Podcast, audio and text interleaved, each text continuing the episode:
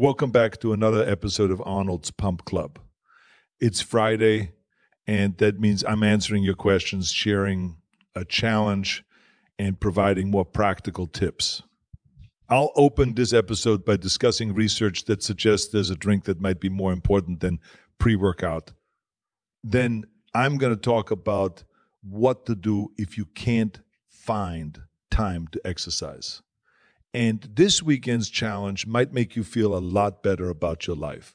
I created this podcast because I believe that fitness is for everyone. So I'm using the power of machines to help me deliver news, motivation, and advice that will make you happier and healthier. And because I know you're busy, I won't take up too much of your time. I am not a cybernetic organism, but I do have an important mission to build the positive corner of the internet and lift up the world. There's too much negativity online. And uh, I, I, I hope this podcast gives you the support you need to become a little bit better. Before I take your questions, let's start by talking about training performance. Everyone loves taking pre workout or drinking coffee before a workout. It might help you start strong, but what you drink during your workout can help you finish even stronger. If you're not hydrating during training, then you're probably leaving results behind. Researchers examined training performance and found that you want to drink 8 to 10 ounces of liquid for every 30 minutes of training. Being dehydrated can reduce your strength and increase fatigue, but it's even worse than you think. When participants didn't hydrate, they experienced more confusion, fatigue, and decreased vigor. The researchers found that your brain cells can possibly shrink a little when dehydrated. Don't worry, it's temporary. But that little bit of dehydration can make you feel more angry or depressed following your workout. The simple fix is to make sure you're drinking water or your beverage of choice, assuming it's not alcohol, to make sure you have a great workout and feel more positive. Now it's time to take your questions from Reddit.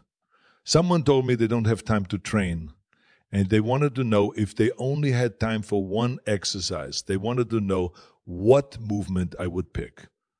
Normally, when someone says this to me, I ask them to open their phone and tell me how many hours it says they spent on social media. Every time I've done this, I've found people who can find a half hour, if not much more, to train every day if they were to trade their social media time for strength training time. I think a lot of people say, I don't have time to train, when they mean, I don't prioritize training. So many people tell me they don't have time, then they spend two hours a day watching TV and an hour scrolling Instagram. They tell you they can't wake up at five in the morning to train before their kids wake up because they need time to wind down at night and watch a movie before they go to sleep that's fine, but that's not an issue of not having time. That's an issue of choosing to use your time on something else. So before you go down this one exercise path, I'd ask yourself if you seriously can't find 30 minutes a day to exercise. Ask yourself if you really looked. And then if you truly only have 15 minutes, which is what I think you will need to do uh, one exercise workout with a warm up my favorite total body exercises are the deadlift or the clean and press. Another person on Reddit wanted to know my thoughts about calisthenics. And my take is pretty simple. If calisthenics gets you to exercise and get better every day, I love it.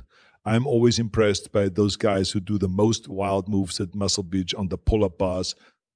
But in general, I love bodyweight training. That's why all beginners in my app start with bodyweight. It sounds like you found what works for you. So keep pumping. For the last question, one of you wanted to know about my favorite ice cream flavor. Instead of just one, I'll give you three. My favorites are cookies and cream, strawberry, and rum raisin. Finally, let's end the week with a new weekend challenge. This week, we're giving you a new type of challenge. It might not look as hard as deadlifting 500 pounds, but the work it requires is no easy lift. This challenge was inspired by best selling author Mark Manson. Part of becoming more positive is learning to invest in the things that serve you and drop the things that don't.